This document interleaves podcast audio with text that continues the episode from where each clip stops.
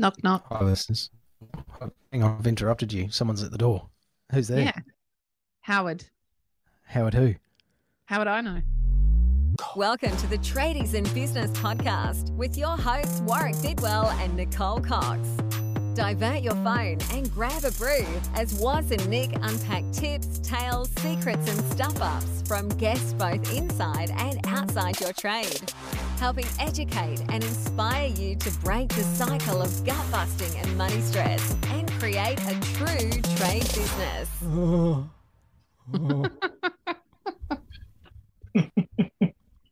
I can tell you who is at the door, and it's our guest today. We're just going to get straight into this. I'm going to move on so I don't incriminate myself further.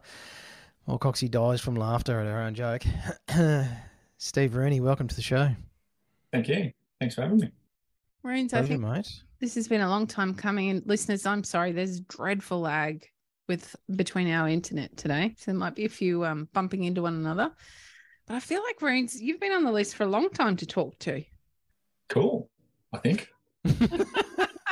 I know lots of our clients are going to be pretty excited to be hearing from you today. Is it intimidating Mm. sitting on the other side of the microphones? Not really, because I'm just pretending it's a normal Zoom meeting.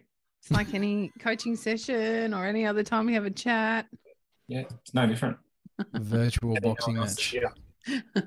No one listens anyway. Uh, so, yeah, the lag's going to be awesome. Mm. Probably because I'm all the way down here in Tasmania. Steve's in country Victoria, and Coxie's up in banana bending country.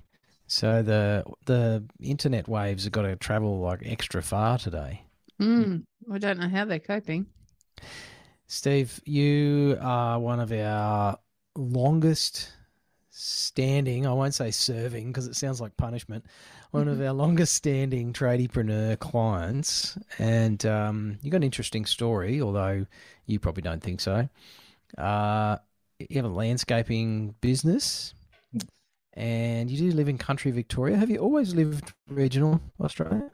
Um, yes, I was. Wow, no, I was born in Essendon in Melbourne, um, and mum and dad moved us and my sister and I up here early 1983, and I've been here since.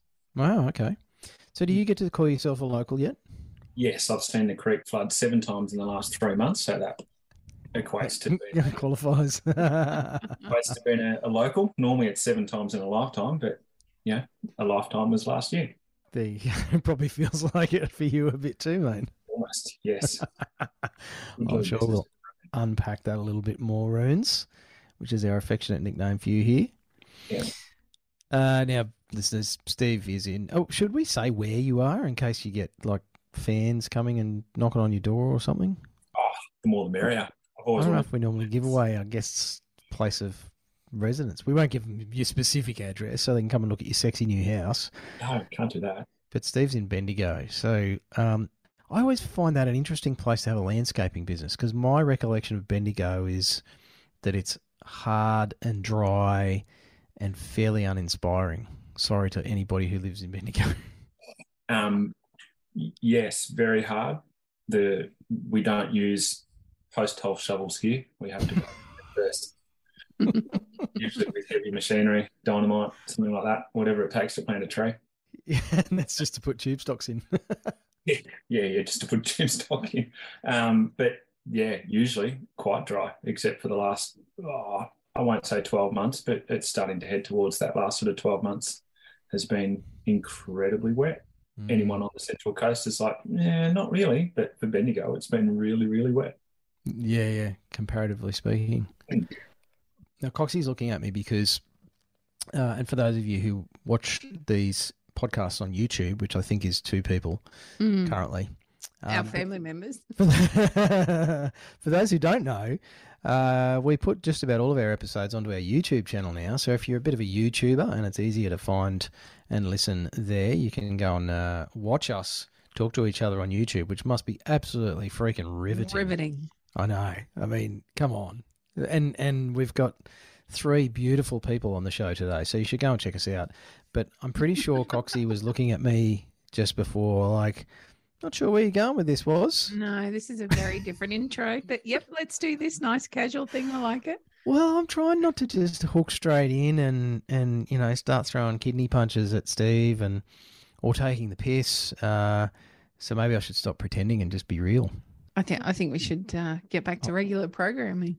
I'll let Coxie cut sick. Okay, Steve, can you tell us a little bit about you and your business, Steve?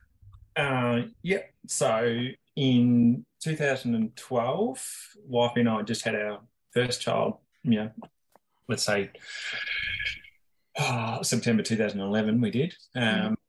come into 2012, and a guy that I had working with me at my first employer um, give me a call, and he was sort of part time between starting a bit of a, a landscape hustle on the side because he finished his landscaping slash bricklaying tenure, um, mm-hmm. moved on to other things, and then was sort of getting back into it. And we had always talked previously about starting our own business, and you know the drought had broken by this stage, so it was kind of like, wow, now's the time. We don't just have to put down pebbles on somebody's old lawn area anymore. Um, so I gave notice to the employer that I had at the time ended up being about 20 weeks or so of notice before we actually kicked on with Living Edge. Um, so two weeks into the financial year, we were off and running and we made no money and we had unreal fun and we listened to music and we made gardens and it was it was actually quite good. Like it was really good fun. Um, we we didn't exactly know what we were doing aside from actually the landscaping part of it. The rest mm-hmm. of it mm. was fairly blasé and as long as we had the music going, we didn't really care. Uh, and the sun was shining because, you know, at the time, as I said, Bendigo's pretty dry, so it doesn't rain. Mm-hmm. Um, mm. And it made a great time to, to work. We sort of stumbled across a couple of jobs and then that kind of rolled into pretty regular work, mm-hmm. um, which got more and more exciting. But due to the fact that we weren't really bringing any money in, um, he didn't really grab onto the business owner mindset, I suppose. Um, he was the only breadwinner in his family, um, mm. which made it really difficult when there was just nothing to drag out for either of us, mm-hmm. mm. which put the pressure on and ended up putting the brakes on him um, being part of the business, which then progressed to him finishing up well, actually, him deciding to finish up, and then three weeks later deciding, no, no, I haven't had enough yet. Um, put in another nine months before he eventually pulled the pin on uh, on the business from there. And I got a new business partner who was a not a landscaper. He was a, a carpenter, um, commercial at that. Which we're not going to talk dirty about anybody who works in commercial anything at all. not today. Not today. um, but you know, long story short on that one, I'm sure we might unpack that shortly, but the work ethic didn't match up with the mm. work ethic on my side of it. Um, mm. And that finished up fairly, it took us five years for it to finish mm. up, but that finished up really quickly. Once it started to go sour, it was, I reckon, maybe only two months between me having a good hard word and then a few other hard words throughout that next two months, and it was all over. Mm.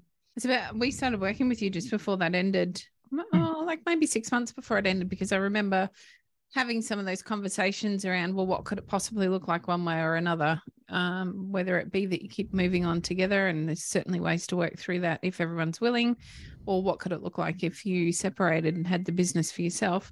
I guess that's probably the first thing i would absolutely love to delve into is making that break and the circumstances for why the break needs to make us aside because it can happen anywhere anytime. It can happen with a marriage breakdown or it can happen with people moving or different priorities or like you say the the mismatch of some of your personal and work ethics. And um, navigating what comes next i think is a really valuable lesson for most of our listeners. I'd love to talk about Steve with you what that looked like for you. That so that after that initial conversation your business partner had made a decision about what they were going to do what next? How do you begin to break it apart?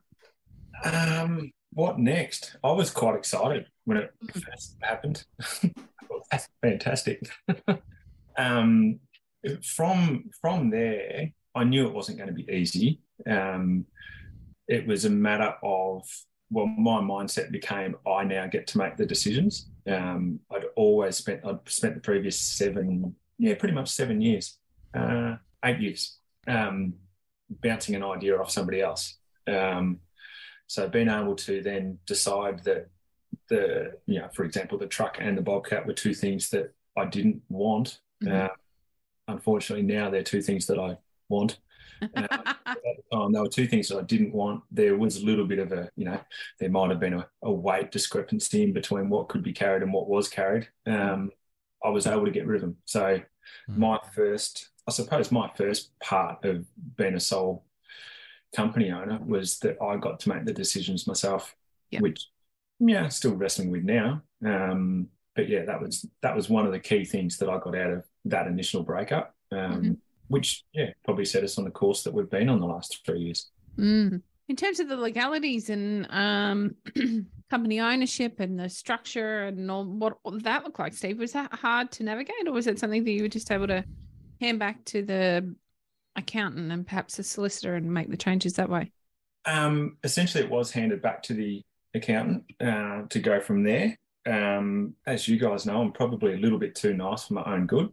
therefore, therefore, the the breakup probably cost Alessa and I more than what it would have or should have, what it was worth, what I paid, etc., etc. Mm. Um, yeah, there were a few tools that yeah the other guys got to keep, and maybe I probably should have pushed a little bit harder and said, "Hey, we're paying this amount. You're not keeping anything." Um, And the hard and fast of all of that is if we hadn't sold our house just prior to it, it probably would have ceased the company. Mm, mm. Mm. Interesting. So it can be challenging, listeners, and essential because it has it still grew, created the change and the growth that you were looking for, Steve, because you were able to make those decisions and get the right people in place to help you with that. Um, and I think it's important not to sugarcoat the fact that it was challenging for you to move Mm. through that process. And I also really want to focus on the nice guy thing because it's something we see a lot too. in trade business owners. You're not alone, as we tell you this all the time. And I think most listeners would be sitting there nodding their heads and remembering a time when they'd given too much of themselves to avoid a conflict or an argument. Uh, and I, I, I honestly think none of us um don't do this at one time or another i think it's something that we all tend to do when we want to avoid that conflict and hindsight's a marvelous thing but I, can you remember what you were thinking at the time when the demands were being made? Was there a threat, or were you thinking I'm being a nice guy, or was was what was going on in your head when you were giving in to many demands? Um, what was going on in my head? pretty much, pretty much, I don't know. um, it, like I knew, I knew Living Edge was something that I'd always said was my baby anyway. Mhm. Uh, the previous two business partners were, they weren't convenient, but they were part of the package. Could I do it by myself? Yeah, it was mine. It was my idea. Um, I probably we were mates, um, and I'm still mates with the first business partner, not so much the second. Um, we were mates. Um, I didn't want to necessarily lose that, Mhm. but I also could see that there was going to be a bit of a divide that wasn't necessarily caused by him and I. Mhm. There might have been other parties in there that might have had perhaps a bit more to do with that. Mhm. Um, so I guess, yeah, in that nice guy kind of idea, I wanted to make sure it was a little bit smooth and as smooth as I could make it. And as smooth as I could make it was what I thought at the time was pay up the demand, um, right or wrong. Um, Mm, didn't solve any problem. mm. Do you remember second guessing any of it as you did it, or it was just Absolutely. Yeah. you did? Yeah, okay. Um, And how quickly did you realize that it had such a financial impact on what perhaps without the house sale would have been your future? How that would have changed that? Um, I guess, I guess knowing that if we hadn't had sold the house, we wouldn't have had the money to do it was Right. Yeah. the the idea that uh, yeah, this is financially a bit too hard or harder than what it should have been. hmm Mm. So I guess the impact was felt pretty straight, pretty much straight away. Probably even before I'd actually made the transaction. Really, Mhm. Um, Mm. So I, I can recall it being certainly a, a quite a tough part of the journey. And I also recall your bounce back. Um, you know, once we navigated through some of that tough stuff, the bounce back to excitement. Well, it's mine now. I can make these decisions. I can send the the company in the direction that I'd like to with creativity and flair that I wasn't able to have before. And I also remember the shift of weight. Um, and I'm- Warwick and I quite privy to some of the situation around that time and what happened for you there. Uh, so I'm trying not to delve too much into what I remember, but the the shift in perspective for you, I think, was one of the greatest benefits, even though there was a financial impost to the change of business structure. Um, the shift in perspective was enormous for you, and then the follow on, it, it was almost like a tumbleweed gathering speed and momentum really really quickly afterwards uh, because the it was like a cloud had been lifted and you were able to see what it was that you were after and you could chase it from there yeah yeah um you know probably not to brag about you guys too much um but to to go back a little bit before the the split and all that kind of thing part of the um, I, well, yeah, I suppose it was part of the start of the not getting along too much was I was looking for help because I knew mm. doing business wasn't well wasn't what come naturally to me. I could mm. lay papers around anything, um, but doing the business stuff wasn't natural to me. And I, he was a little bit resistant. Like he wouldn't even listen to the podcast. Let's be fair. Yeah. like, not that hard. You just earphones in, stick it in the on the uh, Apple CarPlay or whatever it might be, and off you go. Um, didn't take any time out of your day if you're driving somewhere. Listen, no, nah, didn't want to do it. So um, certainly once that break was made, and as you said, I got to make the decisions myself. It was like, okay, cool. Now, because I'd already found you two, and I'd be like, I actually know I don't know what I'm doing, but I know where I need to go to get to know what I'm doing. Um, so yeah, I suppose that, as you said, that cloud of dust was lifted reasonably quickly um, mm. because I knew that, you know, okay, you're kind of still doing business by myself. Wife is a sounding board, but there was good instruction there. Mm. You're one of our, um, perhaps not rarer, but we have a much. You're in the minority of clients where you are doing business uh, with your wife's support and not with her joining you in the business as much. Mm. Um, whereas many of our clients have a husband and wife duo team running the business together. Do you find, you know, every relationship and marriage is different? I, I I no longer work with my husband. I help him out a little bit, but for the most part, I stay out of it because we work better like that. We actually work far better in our own separate entities than we do working together, and we did try it. Um, can you imagine a time where perhaps your wife will come and join you within the company and you'll work together, or is that something that might not be on the cards for you guys? Um, it it was never necessarily on the cards. Um, in saying that, after conference last year, she was much more open to it than previously. Mm. Um, I guess there's a little bit of what do I do? I'm a teacher. I don't know how to run a business kind of thing that goes with that. Mm. But if she doesn't want to, then I'm not going to make her either. Yeah, of course. You know, she might be good at teaching. She might be really good at telling me what to do. I might cruise on and listen to music. Are you a nice guy when it comes to uh, discussions at home, mate? Yeah, our discussions are pretty good. Yes, I'm always nice. it's something, and I I don't want to press on it with you, Steve, and I do because press it's such a it is such a prevalent um, paradigm out there with tradies, trade business owners, and especially with the dudes. It fascinates me. Um, and I can put my hand up and say it's been a thing for me over the years as well. Uh, and the way it's played out for me is I tend to be nice in inverted commas. Um, the problem is that ends up sort of bottling up and then internalizing the stress, and then I either feel the effects of that personally through health or headspace or whatever, or part of my old patterning, which fortunately is different these days, um, was that I would just explode at stuff. And it was from being nice to all those other people who I probably shouldn't have been nice to.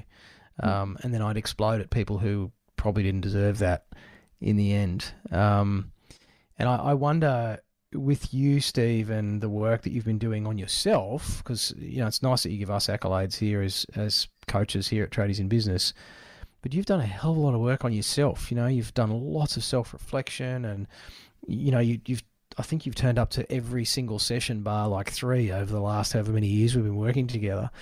Um, so you you've incredibly committed to your self work. Um, but I wonder where that nice guy thing comes from for you. You know, do you, do you recognize a time where that started? Because a lot of guys, I think, struggle to figure out, well, I don't even know where it bloody comes from. So how can I change it?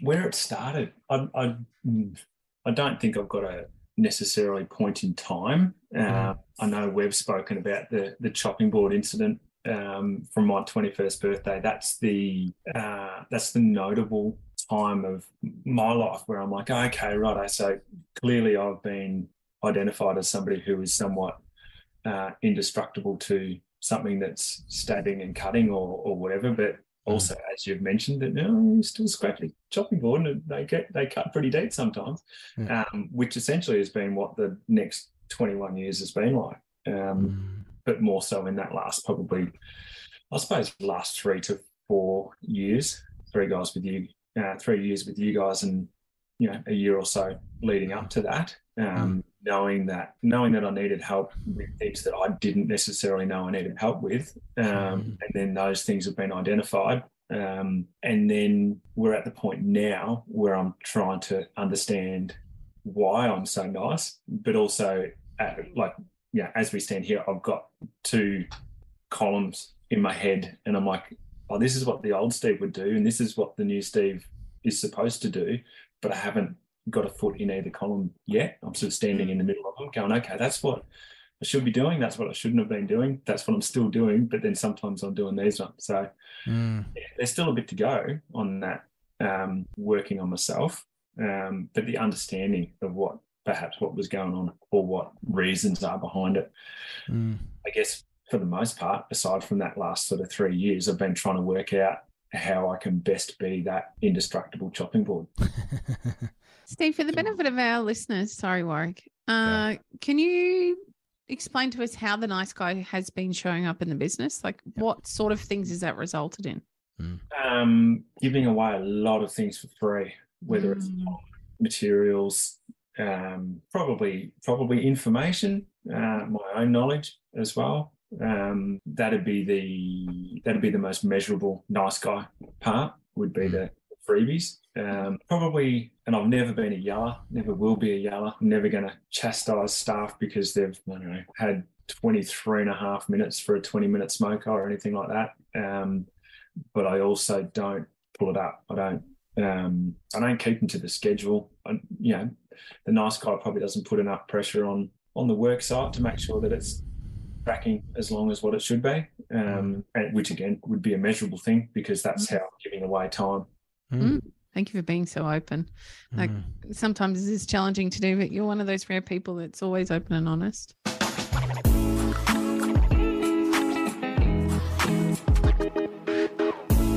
Hey, tradies in business was here.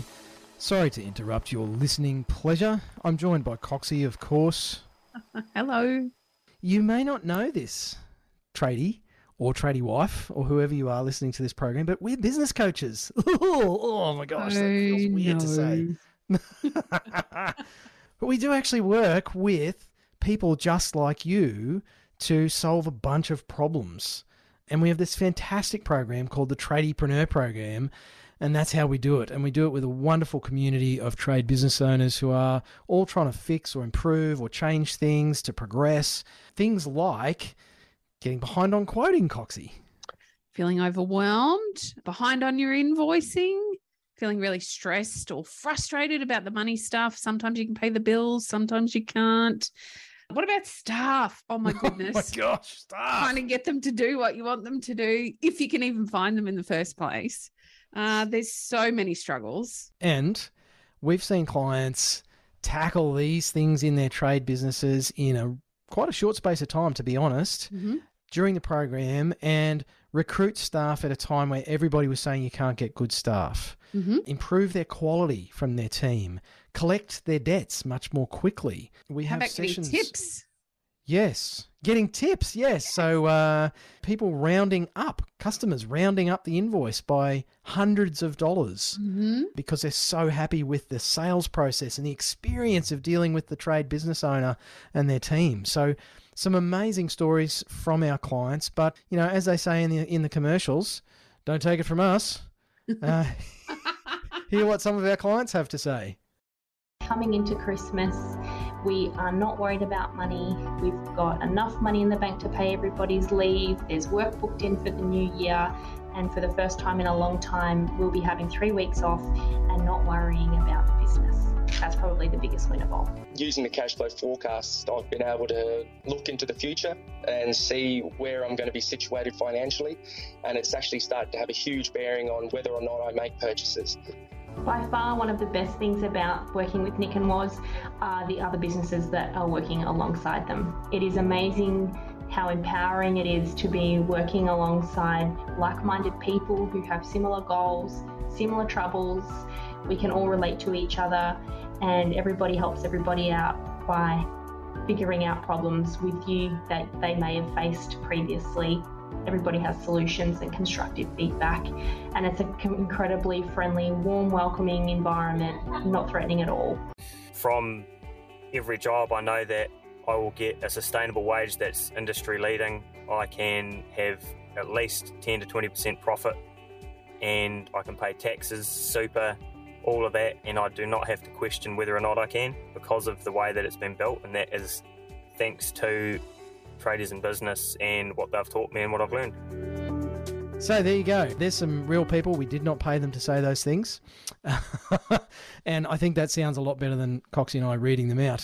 We really would love for you to check out more about how you could take your trade business to where you would like it to be. Surely you have a vision of what things could be like or what you wish they were like on a day to day basis, mm-hmm. um, whether that is reducing stress or actually making more money. Maybe it's spending more time with the family, taking more holidays, having the choice mm. that you really wanted when you started your business instead of this beast that seems to be there for many of you listening to this program. So if you want to find out more about how we do this through the Tradiepreneur program, Coxie's going to tell you all about it.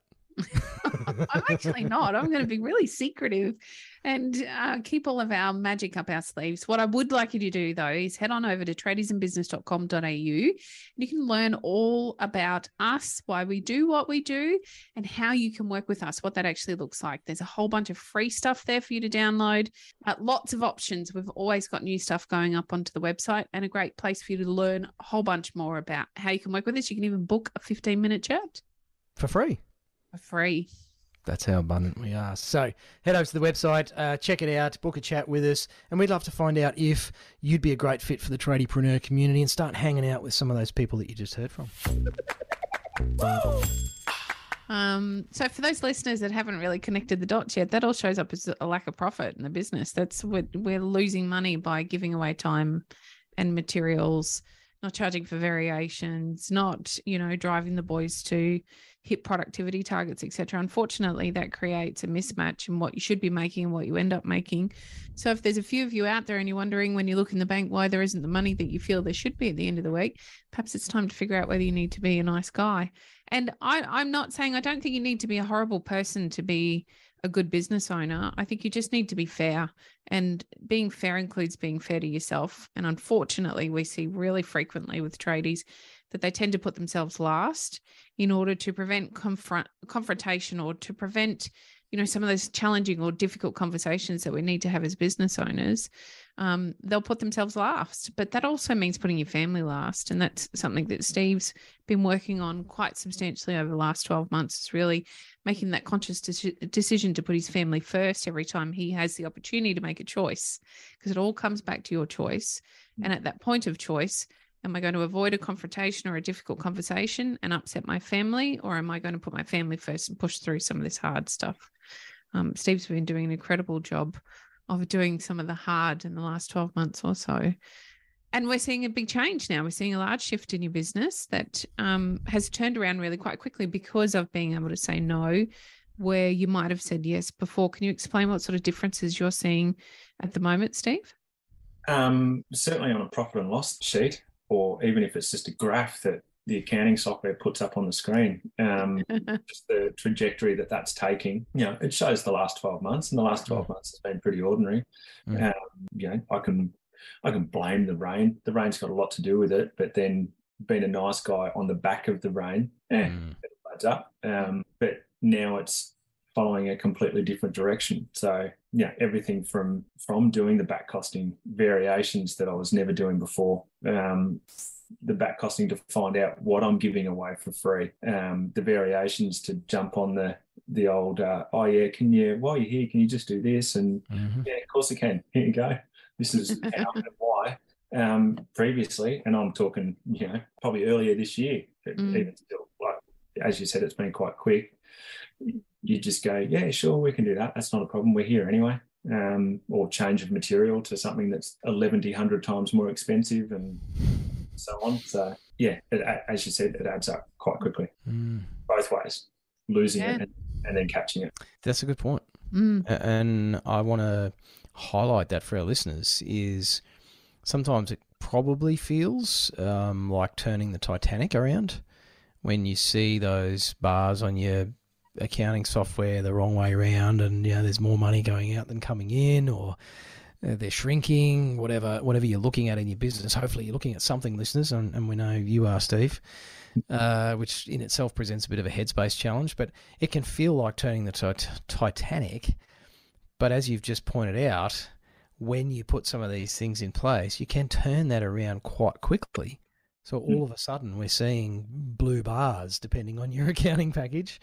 Uh, and if you string a few of those together, all of a sudden you've made back the three months of losses, for example, prior to that in just three months. You know, it doesn't take three years to claw all that back.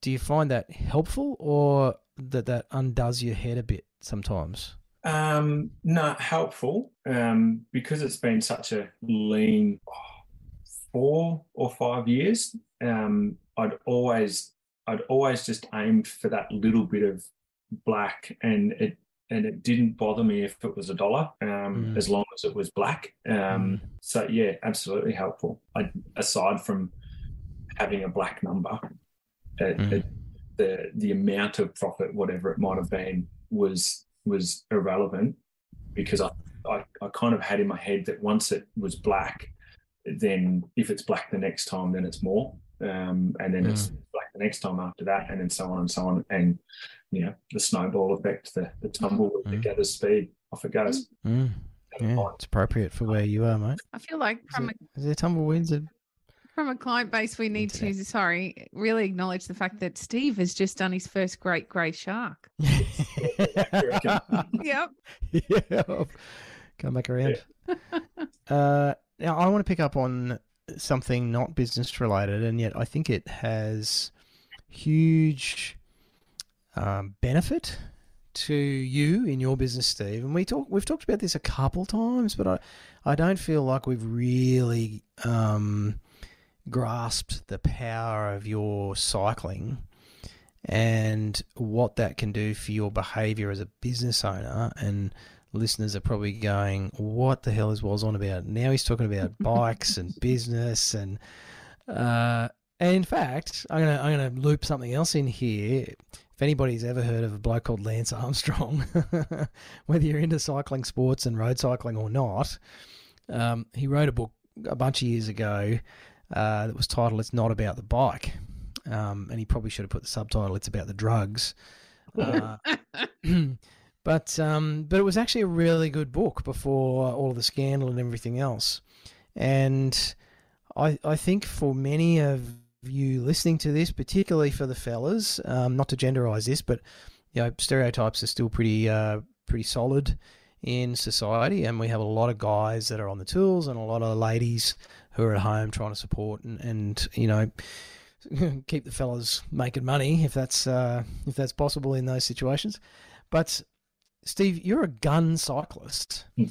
and you've improved, um, I believe, in the last few years in your cycling. You've got some amazing results, and I and I see a lot of guys who are great at these personal pursuits. They have a hobby or a passion or a sport they put a lot of effort into and they get these amazing results whether it's restoring cars racing push bikes whatever it is and i look at that and go man if you could just translate that and the discipline and the thinking that creates those results there to your business life you'd be absolutely killing it am i allowed to say that still i got banned from facebook for saying that not that long ago but anyway um Do you do you make any connection between the two, Steve? In fact, can you tell our listeners a bit about your cycling journey, the evolution of your your cycling sports? Um, yeah, we can we can go back to 2008 when I first did my ACL. Um, then in 2013 when I proper ruptured it and broke the two bones going down,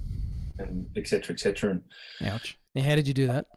Uh, indoor soccer was how it was originally done. Mm-hmm. Uh, I shouldn't say, but it was at work the second time, but no, it wasn't. I was just walking up a stair uh, backwards with a wheelbarrow. Um, and then um, that was the the complete rupture, um, which essentially, like I, in 2008, I'd stopped playing the, the ball sports, the basketball, the indoor soccer, and so on. Um, 2013 confirmed that I will never run and change direction ever again. Um, mm. or, and in the years since that, every time we go to a caravan park and I jump on a BIG4 jumping pillow, yep, no, I'm not doing that again either. um, so cycling's it. I always thought I'd wanted to run a marathon eventually, but at six foot one and 90 odd kilo, running marathons marathon not a great idea anyway. Um, so bike riding is sort of the, the pursuit. Um, got some really good mates in bike riding that you know we spend as much time together as we possibly can, whether it's on a bike or in a camper trailer or whatever it might be. Um, so we've got some some good connections in there, um, and from that racing has sort of presented itself as the leisurely pursuit. Doesn't it's not very leisurely at all. Um, and and as you say, the the training for it isn't leisurely. The discipline that goes into it is not um, is not easy, especially in Central Victoria when it decides that you know nine degrees is the top for the day and mm. it's only daylight for about eight nine hours. Um, mm. You know, long nights and early training and so on and so on. So yeah, maybe winter I don't ride as much as what I'd like to. Um, but I'm not a fair weather rider that doesn't show up in winter either. Um, and, and, the result of that is is that I'm going better now than probably what I have previously. Um, consistency, I guess, is probably one of the biggest things that's come out of that. Um, you know, COVID didn't help. Um, mm. You know, the mm. training wasn't wasn't there, the racing wasn't there, so there was nothing to train for. So, yeah, there's been a couple of lean years as far as you know kilometres per year you only have to go on Strava to look at it and go, oh, geez, that's a bit, that's a bit shy. Um, but it's one of those ones that if you're really enjoying it, um, it's easy to get out. Um, Easter Saturday, I spent riding up a stupidly steep hill in Merimbula on the uh, south coast of New South Wales and blowing a gale and rain for, I don't know, 30K of the 85K round trip. And I didn't hate it one bit. So, um, hopefully some more results come my way. It'd be nice. Um, there's a lot of so, handicap racing, which might make that a little bit harder, but sure. So can we talk about results for a sec, Steve? Because I think this this might be valuable for people listening. Um, so you started your cycling career about ten years ago. Yeah, yeah. And what's been your best result? Well, explain to our listeners who maybe aren't across the cycling sports, mate. What what are you most competitive in? What's your competitive arena? Um, a crit criterium is probably where I'm more suited. Um, can't sprint to save myself, and I'm not very good at going uphill. Um, I like both of them, but you know, there is a bit of DNA behind how you ride a bike. Um, mm.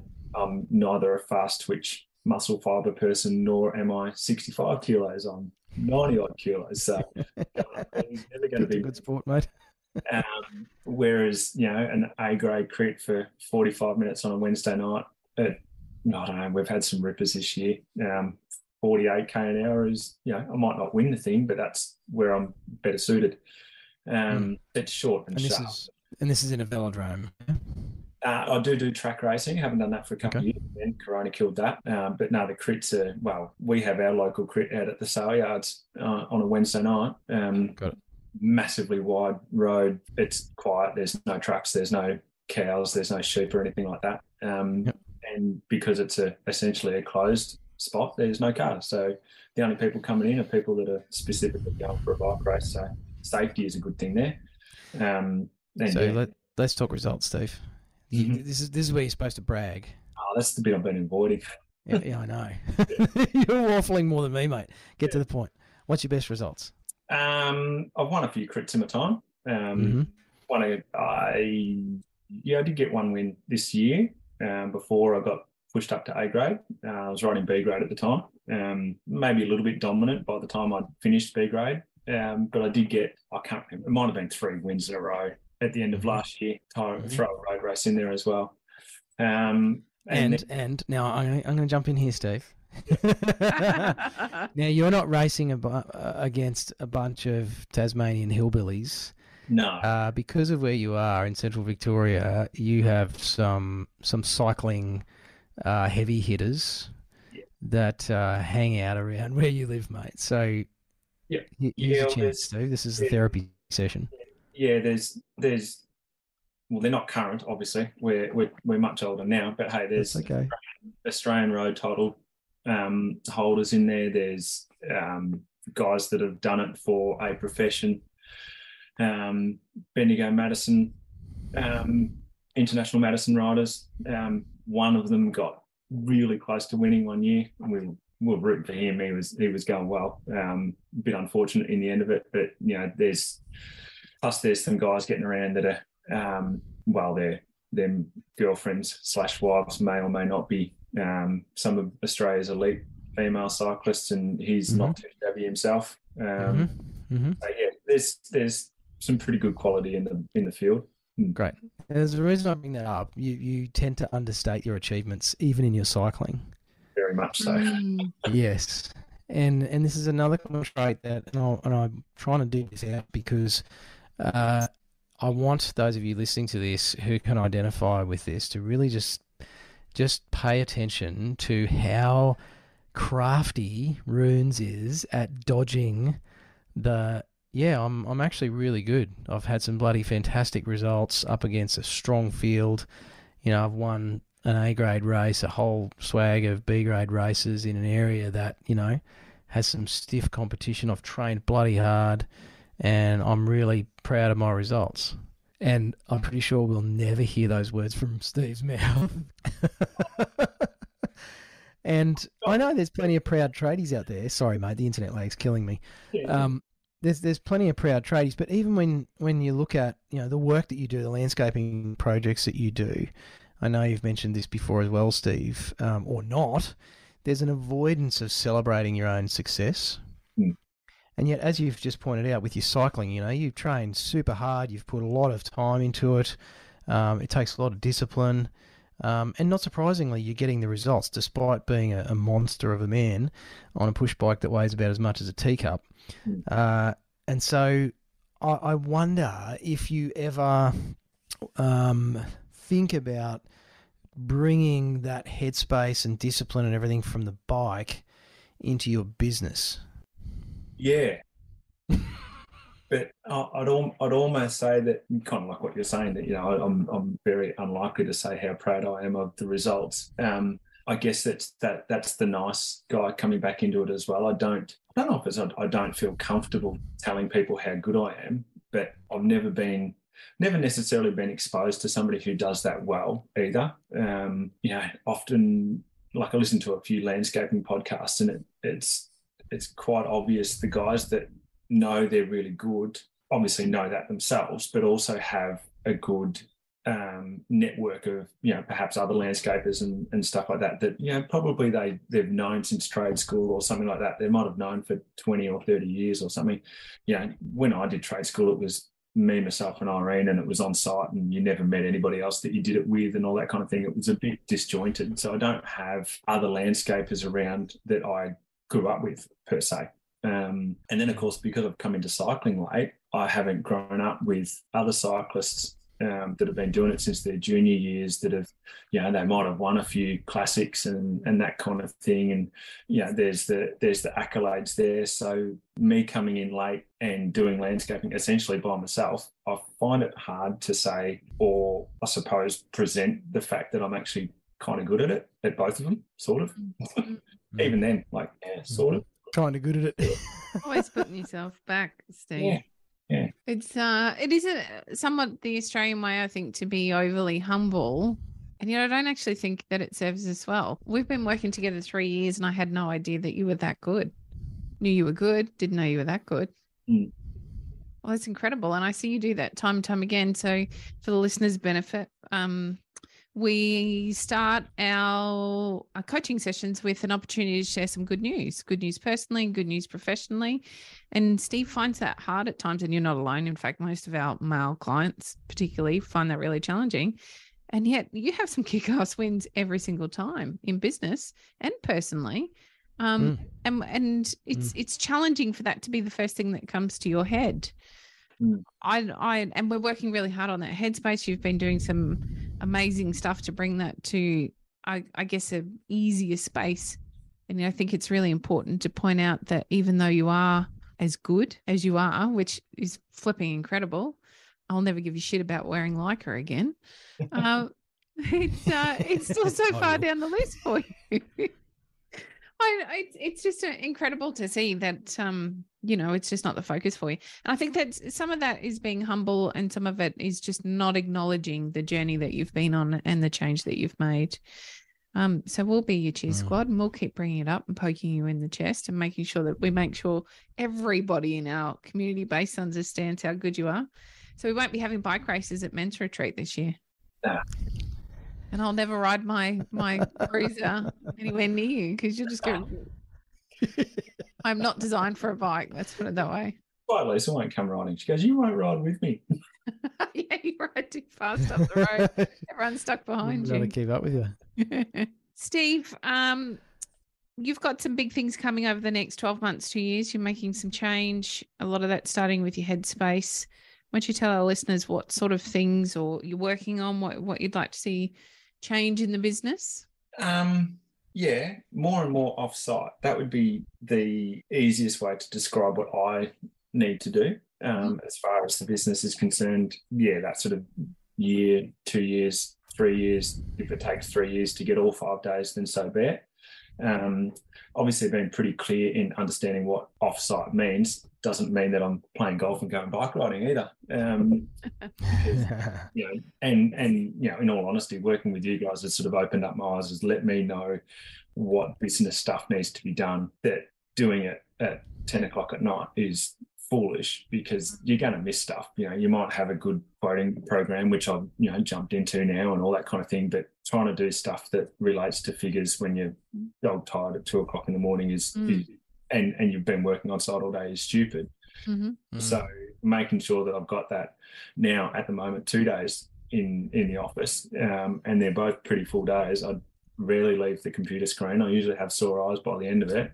Um, but then over that next sort of year or two is is adding the days and then probably spreading out the days so I'm not necessarily staring at a computer the whole time Mm. um, yeah, maybe go see the boys at site. But then, of course, the flip side of that is, is that stuff on site will probably change a little bit as well. Um, roles will progress. Um, the boys will get, I don't know, more responsibility, and there might be more staff that need to be brought into it and that kind of thing um, to to cover the fact that other people on site will have more responsibility than not being able to do perhaps what they're doing right now. Um, Mm. everybody sort of needs to, I suppose, everybody's sort of stepping up because then there'll be another junior or something like that that'll come in underneath and they've got to get trained by someone. So you can't just all have everybody on the same level Mm. digging a hole. Um, there's more to it than that. So, yeah, yeah, there's a bit to come. Steve, if there's one thing that you feel continuously gets in the way of you getting the results that you're chasing, what do you think it is? Uh, me being a nice guy, Mm. Mm, that would Really be the fair answer. Um, and I often, you know, and, and in our coaching sessions before, you know, what's the blockage? Me. Mm. and it's usually because, uh, you know, if I'm, I don't know, you could use an excuse. It could be tired, it could be stressed, or it could be, Mhm. you know, missing something somewhere. And the instant thing to do is, oh, yeah, it'll be right. We'll just do it. It'll be fine. No worries. Um, as opposed to, yeah, thinking maybe a little bit more consciously on the impacts of, of doing that. So, yeah, the short answer is me being too nice. Mm. I think that's incredibly beneficial for those who are listening. There's so many that we see, you know, they create their own frustrations by being too nice Mm. because it's can it's hard to confront stuff. And I, I think it's a great um, note to really round out the episode on is just how you can still be a nice guy and be in control of the direction your business is going in in a healthy and positive way. One thing I did want to point out in making some of those changes that you're making with your team and taking away the nice guy, you've still got all the same team, right? Mm. Thank you for They didn't all pack up me. and walk out. Yeah. Nope. Which is another fear we stumble across quite a bit that we'll lose customers or they won't want to work with me or my team will leave if I get a bit tighter on productivity and what they're doing with their time. And yet, time and time again, it doesn't happen. Mm. Yeah, and I think you know not to try and drag out the potty any more than it needs to. I think I've worked pretty hard on making a culture Mm. site that the boys want to come to work to. Um, Absolutely. yeah, Mm. And there was a conscious. We don't have to be too nice about it. It's not an extension of my nice guy personality. It's just a, you know, I, I need to make this a good place to come to work, Mm. irrespective of how I'm feeling. Um, that just needs to be a good spot. And yeah, the boys have said so that that this is a, a desirable place to work. Um, so it must be to some degree effective. Mm. I was looking There for a job. I know understating where I'm your coming. achievements again. Yeah, yeah. Too easy to- Mate, um, you, I, I think you would probably give the same answer to the, you know, thousand tradies in a room. One piece of advice: it's probably don't be a nice guy. But I'll let you have a chop at it instead, mate. see if I can come up with something else. Um, I don't know. I could be cliche. Know your numbers. Um, back cost. Um, and it's probably it's sound like probably us, be- it's probably be fair. Um, you know, obviously what I'm sort of working through and towards, I'm not there. Um, but as you've said before, you don't have to be nasty. Um, you don't have to be a Hmm. big of a boss or a horrible customer service representative of your business or anything like that. But if you're fair, um, most people are expecting fair. They're not Mm. expecting nice. They're expecting fair. And Mm. so what fair looks like could be different for everybody. It could be it could be, you know, here is a fair price for the fair job that we're getting. Um, of course, from Living Edge, you don't just get a fair job; you get the best. Um, yes, you do. um, but but you know, if when when somebody wants to make a change to their design or to their you know materials or anything like that, they're not they're not looking for someone nice to go, yeah, we'll do that for you. That's no worries. They're looking for a fair, um, Hmm. a fair and reasonable charge. They're not looking Hmm. for it for free. And if they are, they're not the clients you wanted, and you need to redo your avatar. You. Nice work, mate. What a way to finish it off. Oh, that's fantastic.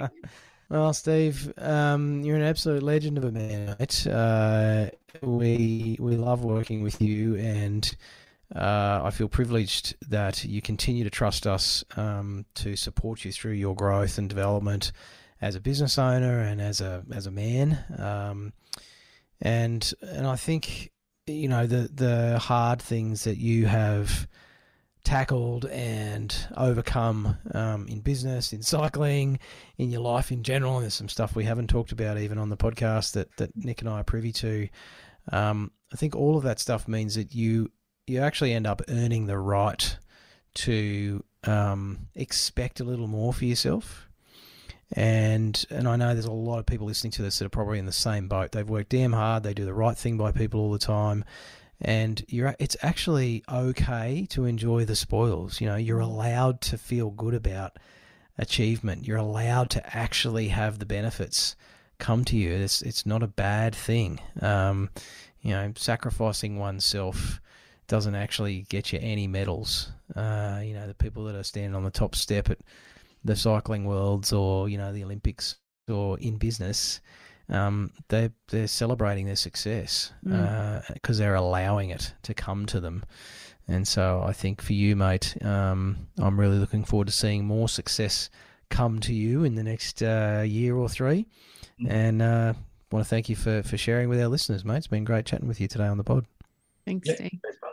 You've been listening to the Tradies in Business podcast with Warwick Bidwell and Nicole Cox.